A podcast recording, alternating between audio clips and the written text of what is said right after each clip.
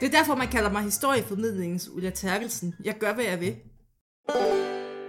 Hej og velkommen til Katrine og Maries historiepodcast. Jeg er Marie. Og jeg er Katrine. Som altid. Det kan være, det ændrer sig engang i fremtiden. Ja, det håber jeg ikke. Det bliver noget værre bøvl, hvis vi skulle til at ændre navnet på podcasten og sådan noget. Det er snart alle helgens aften. Halloween, hvis man er sådan lidt popsmart. Det er vi som regel ikke, faktisk. Ja, det er jeg ikke. Nej, så jeg kalder det alle helgens aften. Vi har bare sådan mærket markedskræfterne gå hen imod, at man skal have noget Halloween. Og vi står jo ikke tilbage for markedskræfterne. Ja, bortset fra Slagelse. I Slagelse, der er hele byen gået sammen om, og det er super fedt, der er byen gået sammen om at droppe det der Halloween, og så til gengæld så laver hele byen, de har et koncept, der hedder De Dødes Nat. Er det ikke bare en normal nat i Slagelse? Ja, men nu har de så altså, ligesom lagt den. Ja, de har givet den et navn, og så har de lagt den der, fordi det sådan, tænker de så. Jeg kan ikke lide åbne døren, og jeg hader børn. Det er hele tre ting ved Halloween, der er lidt problematisk i forhold til mig. Ja. Det er sådan kinderægge, øv og bitterhed. Men når vi nu har det her Halloween, alle helgens halløj, så er det jo også klart, at vi skal jo selvfølgelig også have et lidt uhyggeligt afsnit i den her uge. Ja, og altså jeg var jo stadig og holdt på, at jeg skulle have mit Røde Oktober, og jeg skulle have alle de afsnit, jeg kunne. Selvfølgelig. Så derfor er det faktisk sådan sovjetisk tema Halloween. Og det er faktisk slet ikke så tosset. Det er slet ikke så tosset. Altså, vi gør næsten History Channel på den her. Der er noget om russiske Bigfoot. Der er noget om forsøg på mennesker. Og altså, Ku Klux Klan har også en meget kort gæsteoptræden, så det har faktisk bare alt godt. Ja, men alt er perfekt i det her afsnit. Hvad handler det om? Det handler om Stalins humansi, eller menneskeaber. Og spørgsmålet er, forsøgte sovjetiske videnskabsmænd virkelig at skabe supersoldater ved at krydse mennesker med aber? Den her historie, den dukker op i 2007. Og det er sådan en række historier, man kan finde på medier og i aviser, hvor de påstod, at Stalin havde haft planer om at krydse mennesker og aber, altså sådan helt bogstaveligt. Og på mange måder, så ligner det her sådan Planet of the Apes. Men har den her sådan lidt fantastiske historie nogen som helst form i virkeligheden? Og i dag, så skal vi så grave lidt i russisk videnskabshistorie, myter og masser af fake news. Og mens jeg sad og researchede til det her, så fandt jeg inde på ellers så lødige Danmarks Radio en artikel tilbage faktisk allerede fra 2005, så historien den har allerede været en tur i møllen der. Overskriften den lyder, Josef Stalin ville lave en hær af aber. Hold da op. Og så er der sådan meget blurry billede af en gabende orangutang. Fordi altså, der alle ved jo, at det er den farligste status, altså en orangutang kan have det, når den gaber. Det er ikke en særlig lang artikel, men sådan en lille uddrag. Ifølge aviser fra Moskva sagde Stalin til Ivanov, jeg vil have et nyt uovervindeligt menneske, som ikke kan føle smerte, som er ukuligt og ligeglad med kvaliteten af den mad, den spiser. Og ja, så vil jeg sige, det er måske meget sigende for historien. Den britiske avis The Sun skriver, at Stalin blandt andet ville have sine mutanter til at bygge jernbaner.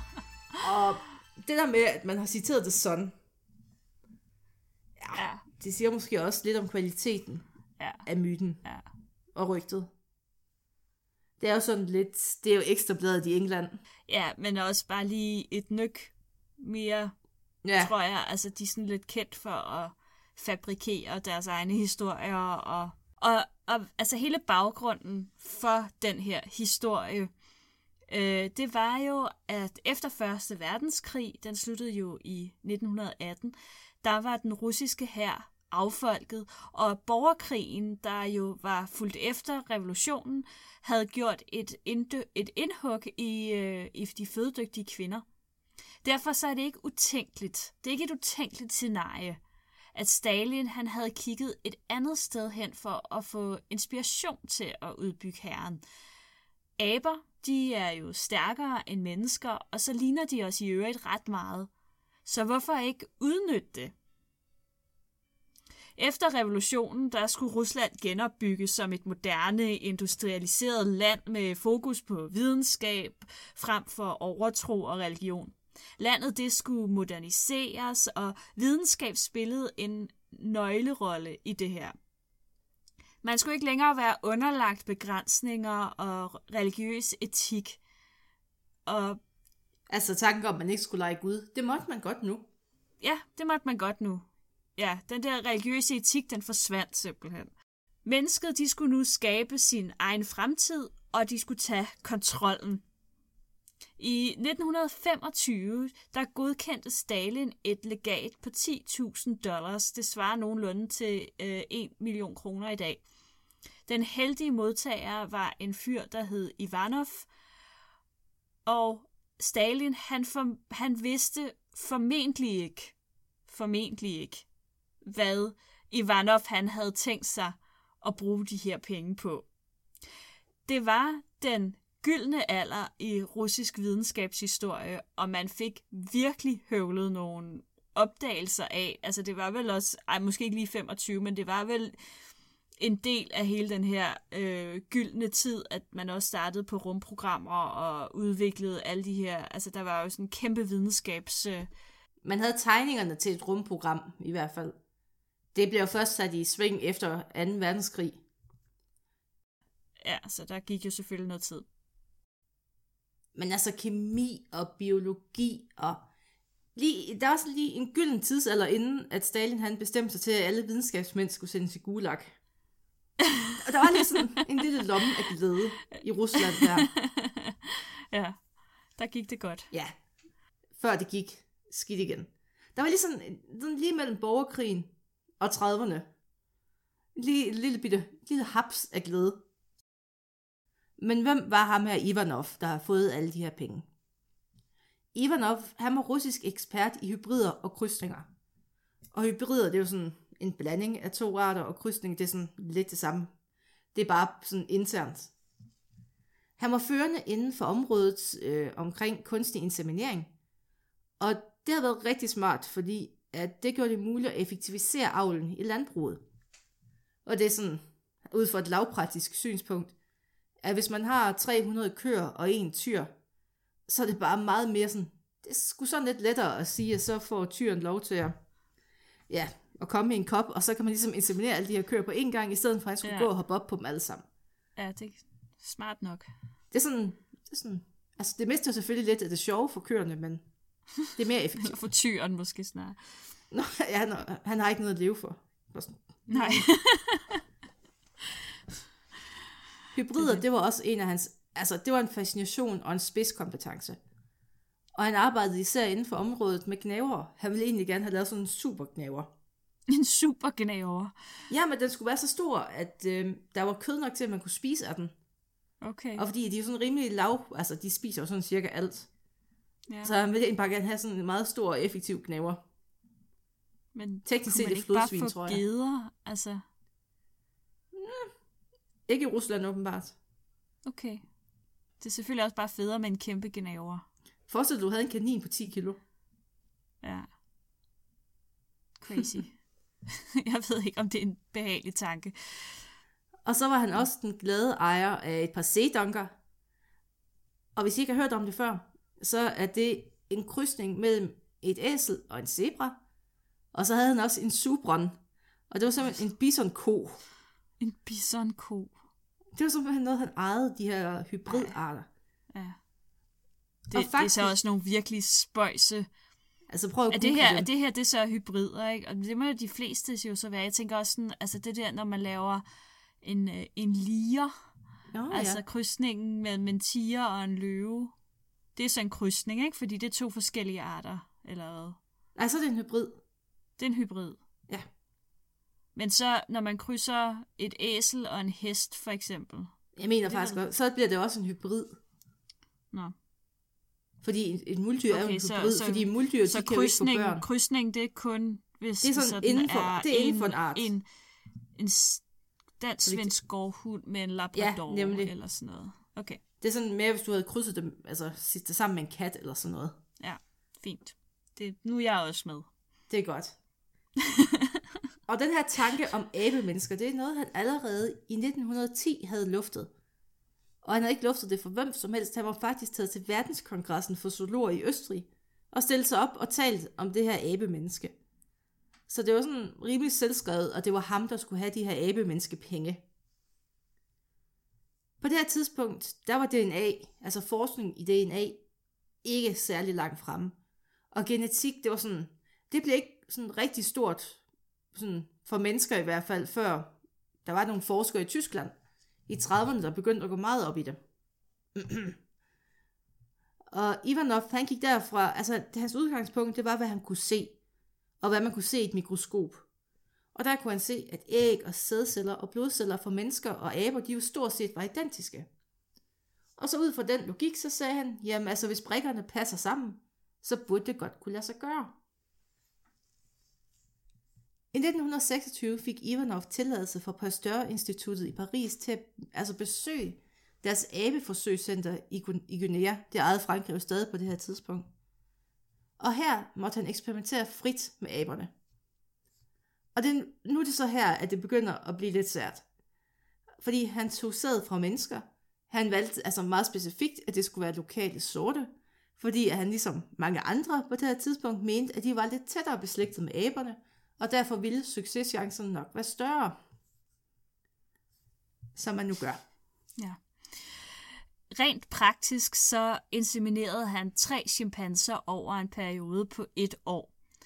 Det var uden succes. Men han var ikke slået ud af den grund. Som en god videnskabsmand, der vidste han, at han havde brug for en langt større gruppe for at få succes. Flere aber, flere muligheder for, at der ville komme en vellykket befrugtning. Nu ville han dog ændre sin fremgangsmetode. I de næste forsøg så skulle rollerne byttes om, sådan at det var en menneskekvinde, der skulle befrugtes med abesæd.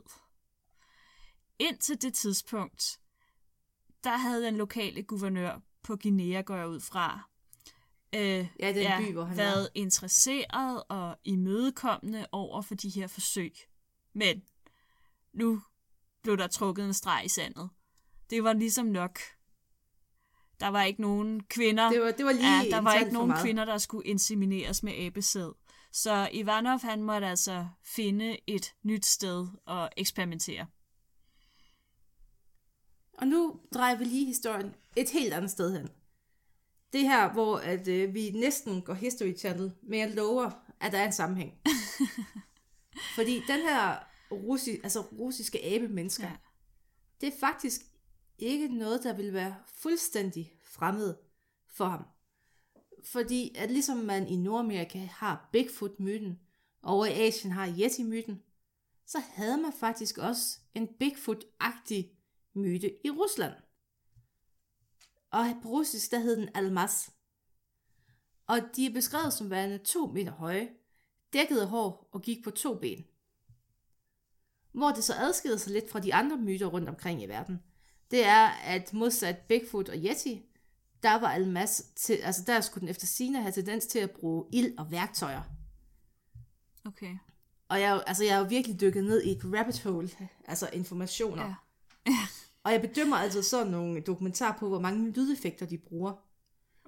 Hvis man sådan lytter efter, så har de sådan umotiveret kastanjetter, eller sådan. Ja. Jamen, altså det er simpelthen fantastisk, og sådan helt tango-agtige rytmer, og en marimba, og vind, der blæser. Ja. Altså jeg sad sådan lidt og så den her fantastiske dokumentar inde på YouTube omkring det. Kan vi også få kastanjetter som lydeffekter? Vi skal ikke have andet, Marie. Men jeg kom til at tænke på, at jeg nogensinde set det der Gordon Ramsay show, hvor han sådan kitchen nightmare. Nej. Det er Gordon Ramsay, der tager ud sådan og råber af folk, der ikke kan finde ud af at lave mad. Mere eller mindre. Ja. Det er en guilty pleasure for mig. Okay. Men lydmanden i det show har den samme tendens, at det er sådan altså underlige lyde hele tiden. Så jeg er ret sikker på, at det er den samme lydmand, de sådan har sat til det her. Det kan godt være. Men det er sådan random tanker, jeg har en gang imellem. Ja, spændende. Den lyder fantastisk. Nå, tilbage til myten. Et eksempel på den her myte, det er vildkvinden Sana. Og historien den starter i en lille bjergby, den hedder Takina, sådan i Kaukasus-området omkring Georgien. Og den går på, at der var en høj, behåret vild kvinde på fri fod. som det nu sker engang imellem. Og i 1850, der besluttede en gruppe jæger fra landsbyen, at de simpelthen var nødt til at fange det her særvæsen, der boede i altså lige ude omkring landsbyen.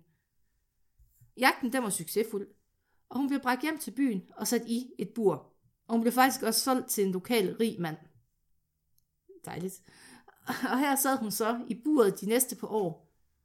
Og mens hun sad i buret, så fordi langsomt tæmmede den her vilde kvinde, så hun egentlig ender med at kunne gå frit rundt i landsbyen uden at flygte. Ifølge historien, der lærte hun aldrig at tale. Hun kunne nogle få ord, som landsbyboerne havde lært hende.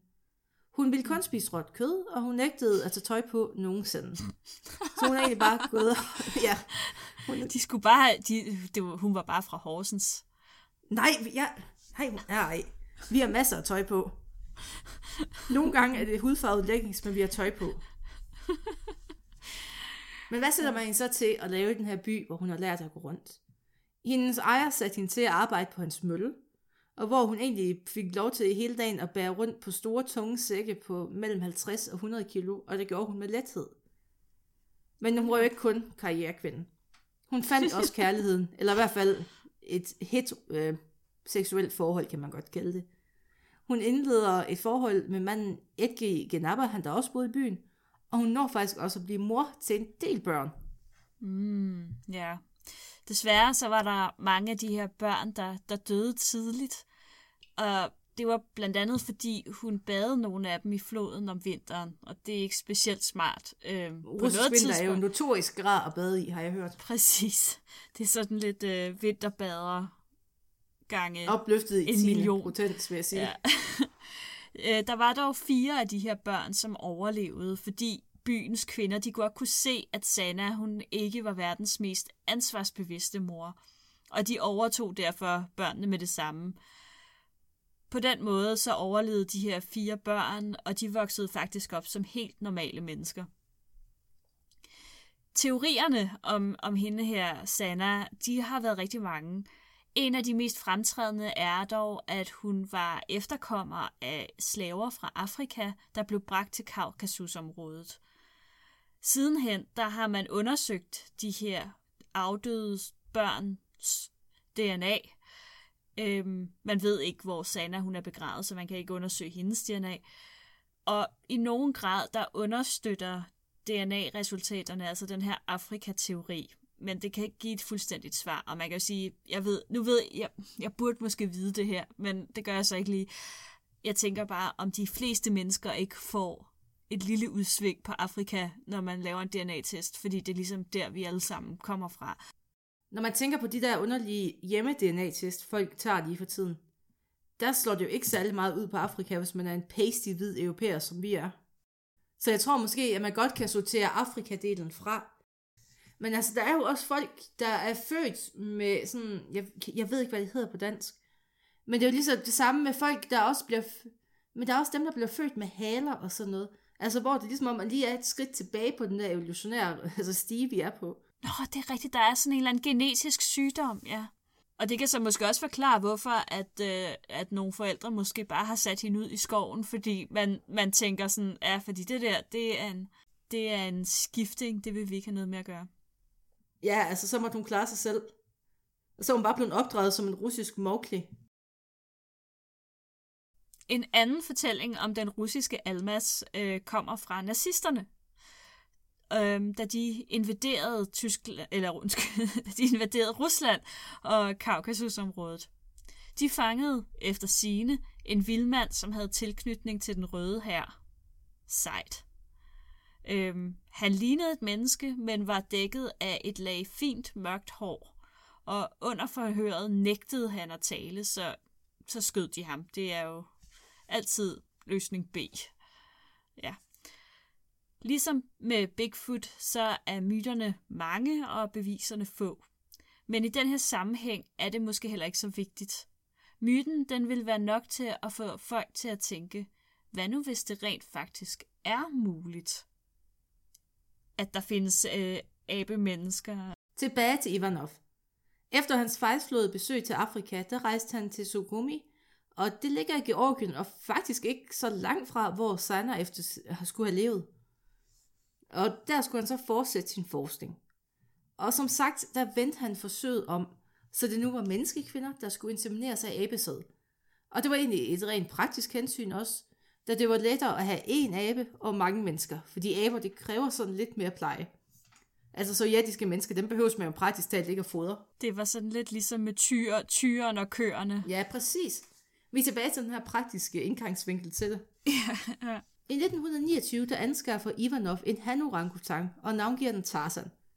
Og det var simpelthen ham, der skulle være far til de her famøse abebørn.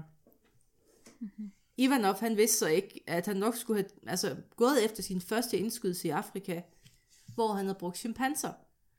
Fordi at mennesker og chimpanser, vi er sådan genetisk set meget tættere på hinanden. Vi er på den samme gren i det her træ, der hedder menneskeaber. Mm. Og hvor orangutangen, den stod sådan af lidt længere nede af vejen. Ja. Hvis man, groft sagt. Så hvis det endelig skulle være en mulighed for, at det kunne lykkes, så skulle han nok have holdt sig til chimpanserne. Men hvem var de her kvinder, han havde fået med på ideen? Vi kender kun en af dem ved navn, og hendes navn, det er faktisk bare G.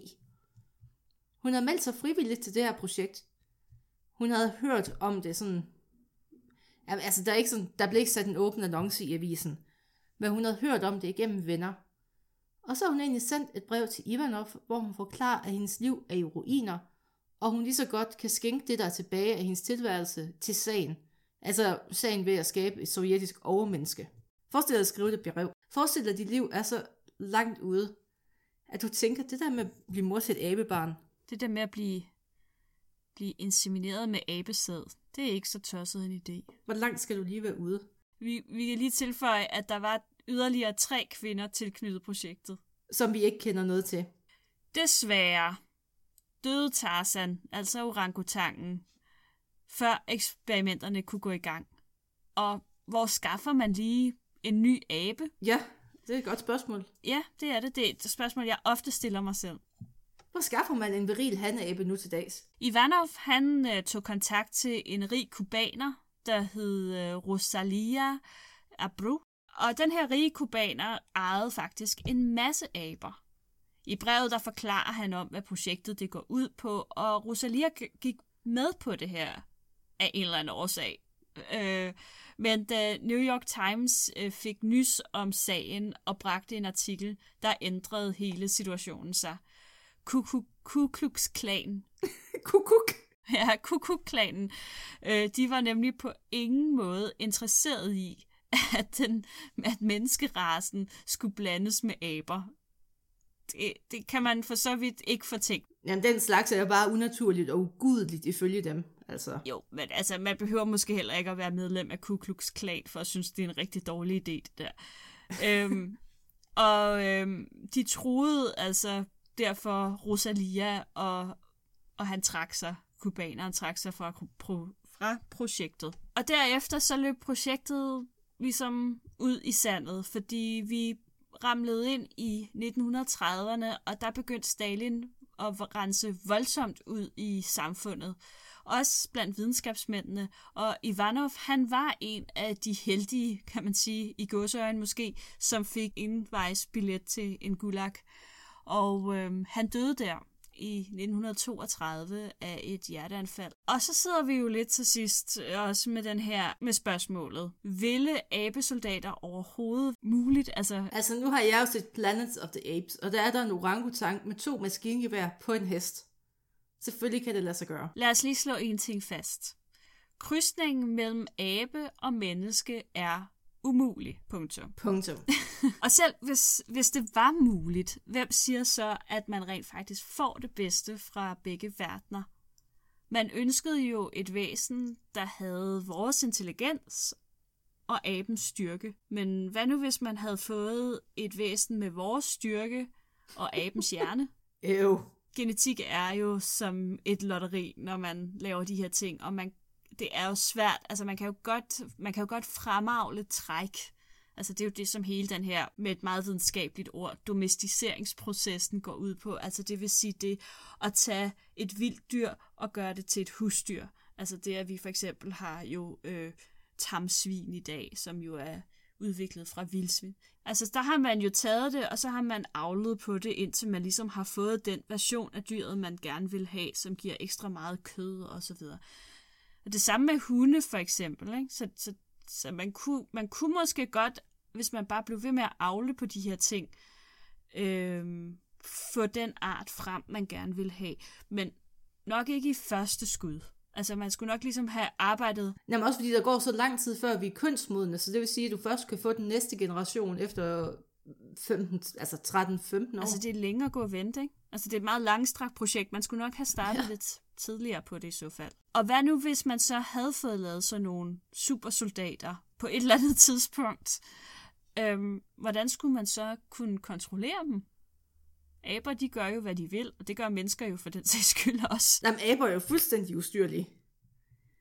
Og der var slet ikke så mange bananer i Sovjetunionen. Gorbachev skulle have dyrket bananer i stedet for majs, så. Ja, så havde det måske været, så havde det givet noget.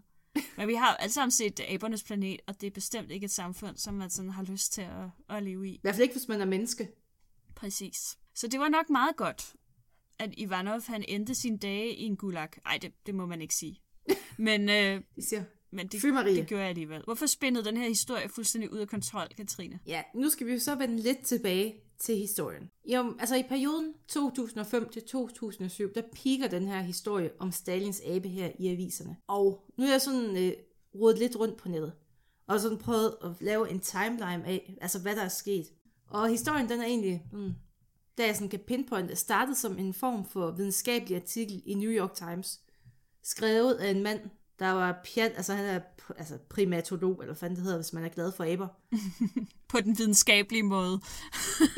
Den her artikel i Rusland, og hvor den så endte tilbage i England, og det virker lidt som om, at den er gået igennem en copy-paste plus oversæt-maskine, som journalister nogle gange gør. Så det vil sige, at hvis der er en journalist, der har digtet, jamen han kunne bruge det til en abe her, så kan det være, at den næste journalist, der oversat artiklen, tænkte, abe her, det er det Stalin vil have. Og i virkeligheden, så var de her forsøg nok nærmere et værktøj i en antireligiøs bevægelse i Rusland på det her tidspunkt. Der er ikke rigtig nogen, altså selvom de siger, de har beviser, så har jeg ikke kunne finde dem nogen som helst steder. Og som 10 år senere, så burde de jo altså fundet vej til internettet i en eller anden form for pdf. Ja. Og der er ingen beviser for, at Stalin reelt havde interesse i den slags. Legater var der jo masser af, som vi snakkede om i starten, der skulle laves videnskab hele tiden.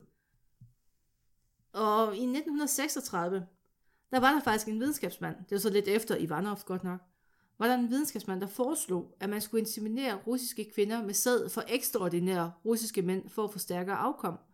De skulle ikke længere, altså sådan nogle svage russiske mænd med skæve ben og alkoholproblemer.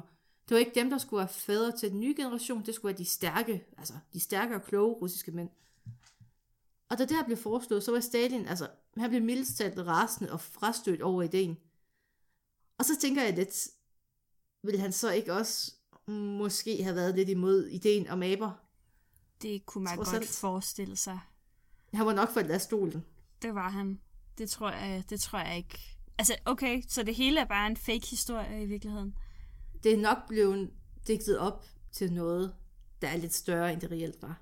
Okay. Fordi hvis han virkelig ville have haft en abe her, så havde han nok også brugt nogle flere penge på det. Ja, nå, men det var en værre historie. Nå, folkens, det var dejligt, I ville lytte med på Røde Oktober, og jeg har fået udlevet noget af mine russiske lyster. Det vender tilbage næste år, det lover jeg.